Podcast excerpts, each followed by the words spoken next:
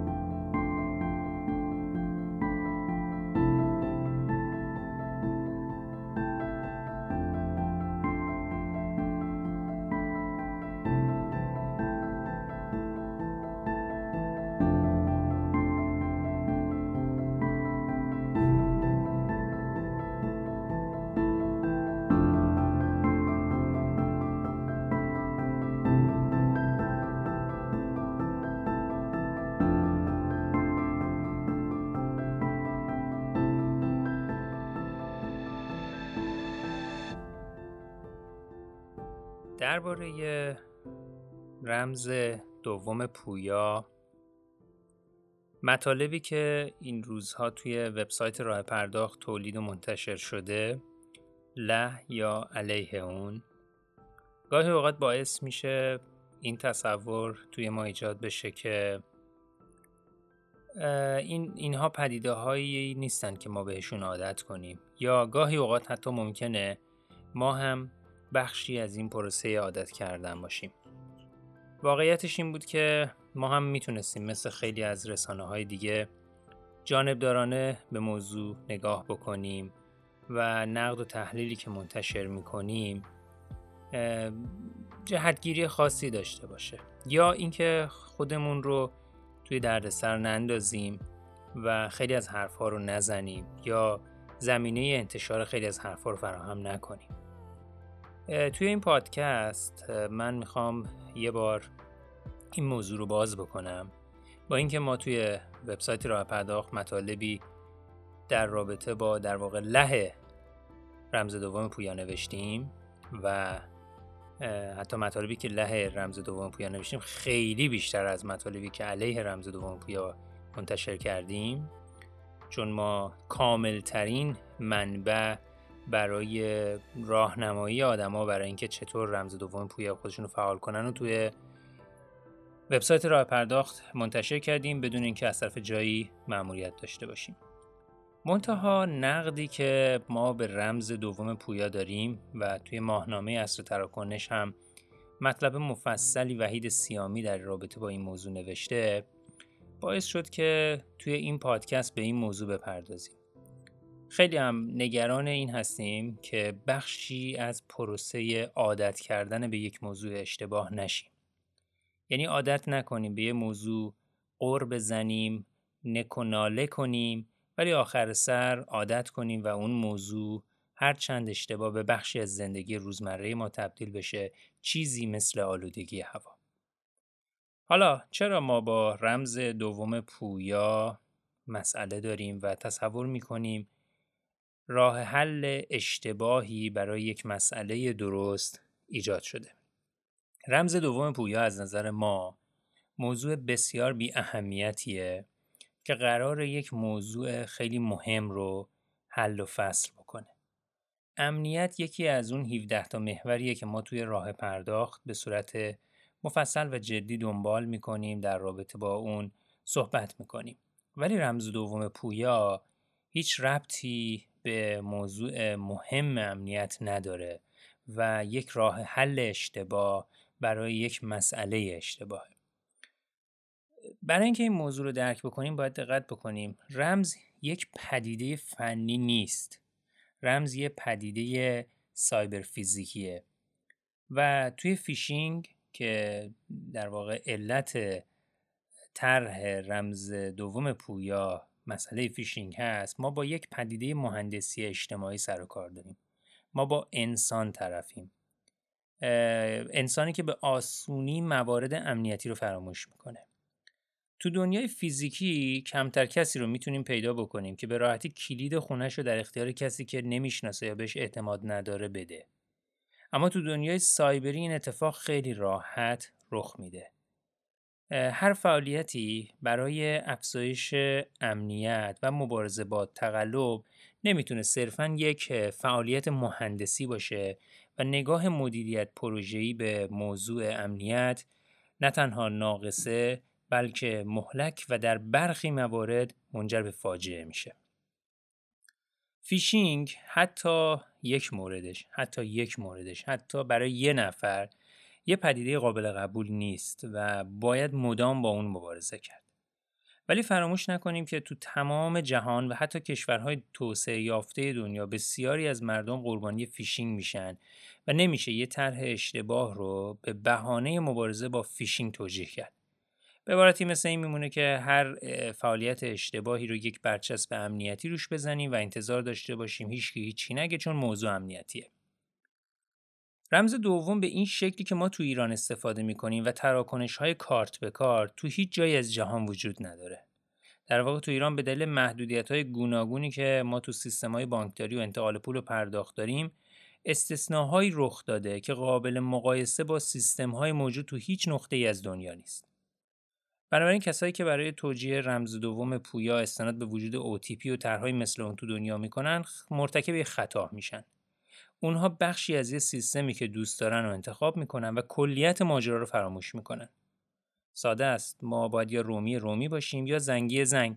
نمیشه بخش هایی که دوست داریم رو از یه سیستم برداریم اون بخش هم که می‌خوایم رو نبینیم و در واقع عمل برجسته سازی رو در رابطه با اون موضوعاتی که دوست داریم اعمال بکنیم. وقتی هدف ما افزایش امنیت پرداختای اینترنتیه باید دقت بکنیم که این موضوع مسئولش اصلا کیه. الان اتفاقی که افتاده اینه که مسئولیت افتاده گردن بانک ها و مردم مسئول یادگیری و آموزش معرفی میشن.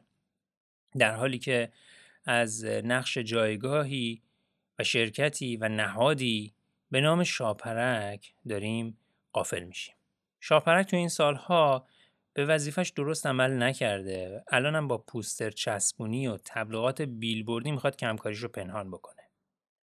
حتی اگر رمزهای ثابت تو عملیات فیشینگ قابل سرقتن ما می‌تونستیم متغیر دیگه به پرداختای اینترنتی توی درگاه های پرداخت اینترنتی یا IPG اضافه کنیم. همه این کارها رو هم شاپرک باید انجام می‌داد. مثل تمام روش های احراز هویت دو مرحله ای که اپلیکیشن هایی مثل فیسبوک یا اینستاگرام استفاده می‌کنن کافی بود که ما تو مرحله آخر بدون اینکه هیچ تغییری تو پارامترهای پرداخت ایجاد بکنیم یه کدی رو به شماره موبایل افراد SMS بکنیم. نهایتا هم این کد تا 120 ثانیه معتبر می‌تونست باشه. کد ملی شماره کارت و شماره موبایل افراد باید توی بانک موقعی که حسابی رو باز می‌کنن به هم وصل شده باشه. هر کارت بانکی یه کد ملی داره، یه شماره موبایل داره. و وقتی که ما با یه کارت بانکی داریم پرداخت انجام میدیم شماره موبایل مالک کارت به راحتی در واقع قابل فراخوانیه. یه کد یه بار مصرف رو می‌شد به شماره مالک کارت ارسال کرد. وظیفه انجام این کار و سرمایه گذارش هم به عهده شاپرک بوده نه بانک ها و نه شرکت های پرداخت و نه دارنده کارت. واقعیت اینه که شاپرک با یک هوشمندی خوبی از این موضوع شونه خالی کرده و بانک ها مجبور شدن هر کدوم یه اپلیکیشن بدن مردم هم گیج شدن که چه کار باید بکنن. هزینه ای که این موضوع به جامعه تحمیل کرده با عدد قابل در واقع اندازه گیری نیست. حالا ما اومدیم یک سیستمی رو هم در شرکت خدمات انفرماتیک که به نوعی بازوی فناوری بانک مرکزی هست و تمام پروژه هایی که برچسب امنیتی می‌گیره در شرکت خدمات انفرماتیک طراحی میشه و هیچ نظارتی به این شرکت وجود نداره و مشخص نیستش که وقتی یک راه حلی توی این مجموعه توسعه داده میشه چقدر استانداردهای امنیتی رو رعایت می‌کنه. خب به حال شاید قبول باید بکنیم که این چنین پروژه هایی که این اینطور تعریف میشن توی شرکت خدمات انفرماتیک انجام بشن. پروژه مثل پروژه حریم انجام شده. البته نکته ای که اینجا وجود داره و اشکالی که باز اینجا وجود داره اینه که ما من تو طرحی که اومدم گفتم ما اصلا قرار نبود هیچ کدوم از پارامترهای پرداخت رو دست می‌زدیم. رمز کماکان در سر آدم ها بود و یک کد یه بار مصرف ارسال می‌شد. ولی الان ما رمز افراد رو به یک کد یه بار مصرف تبدیل کردیم. خب این روش روشیه که مشکل داره. چیزی که تو سر آدم ها بوده رو تبدیل کردیم به چیزی که تو موبایل آدم هاست. این موضوع ریسک های جدی رو به سیستم های پرداخت کشور تحمیل خواهد کرد.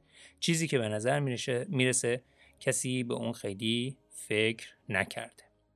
اینکه امروز داره فیشینگ انجام میشه اگه فردا قرار باشه با رمز دوم پویا هم فیشینگ انجام بشه یه سوال خیلی ساده اینه که اساسا این همه هزینه برای چی به ایران تحمیل شد که ما یه طرح اشتباه رو انجام بدیم؟ قاعدتا اگر که این طرح به بهانه مبارزه با فیشینگ داره انجام میشه فردای انجام اون حتی یک مورد فیشینگ نباید وجود داشته باشه و این در حالیه که به نظر من موضوع شاید از طرف پلیس فتا و دادستانی به درستی داره دنبال میشه اما اون سمتی که باید راه حل ارائه می‌داده راه حل اشتباهی رو برده جلو. اگه اراده ای برای انجام کار درست وجود داشت به راحتی می‌شد از راه های ساده تر امنیت و افزایش داد. ولی وقتی انگیزه های متفاوتی تو انجام پروژه های متعدد وجود داره به راحتی یک مسئله فنی تبدیل به یک مسئله امنیتی میشه. در هر حال ما توی راه پرداخت بیشتر از اینکه حتی علیه رمز دوم پویا چیزی منتشر کرده باشیم له این موضوع در دفاع از موضوع کسانی رو که دفاع می‌خواستن بکنن حرفاشون رو منتشر کردیم و حتی جامعه ترین آموزش برای موضوع رمز دوم پویا رو هم منتشر کردیم. این حرفا رو زدم برای اینکه یادمون نره قرار نیست به بعضی چیزها عادت بکنیم و وقتی که عادت می‌کنیم این در واقع مشکلیتیه که برای ما ایجاد میشه به دلیل همین عادت. واقعیتش اینه ما توی راه پرداخت یه مطلب خیلی خوبی منتشر شده. اینکه تو دنیا چطوری مسئله احراز هویت یا KYC رو حل کردن. من توصیه می‌کنم این مطلب رو بخونید توی راه پرداخت. نکته که وجود داره اینه که اصل مسئله فیشینگ توی KYC و و وقتی که ما KYC رو جدی نگرفتیم قاعدتا دچار مشکلات بیشتری خواهیم شد.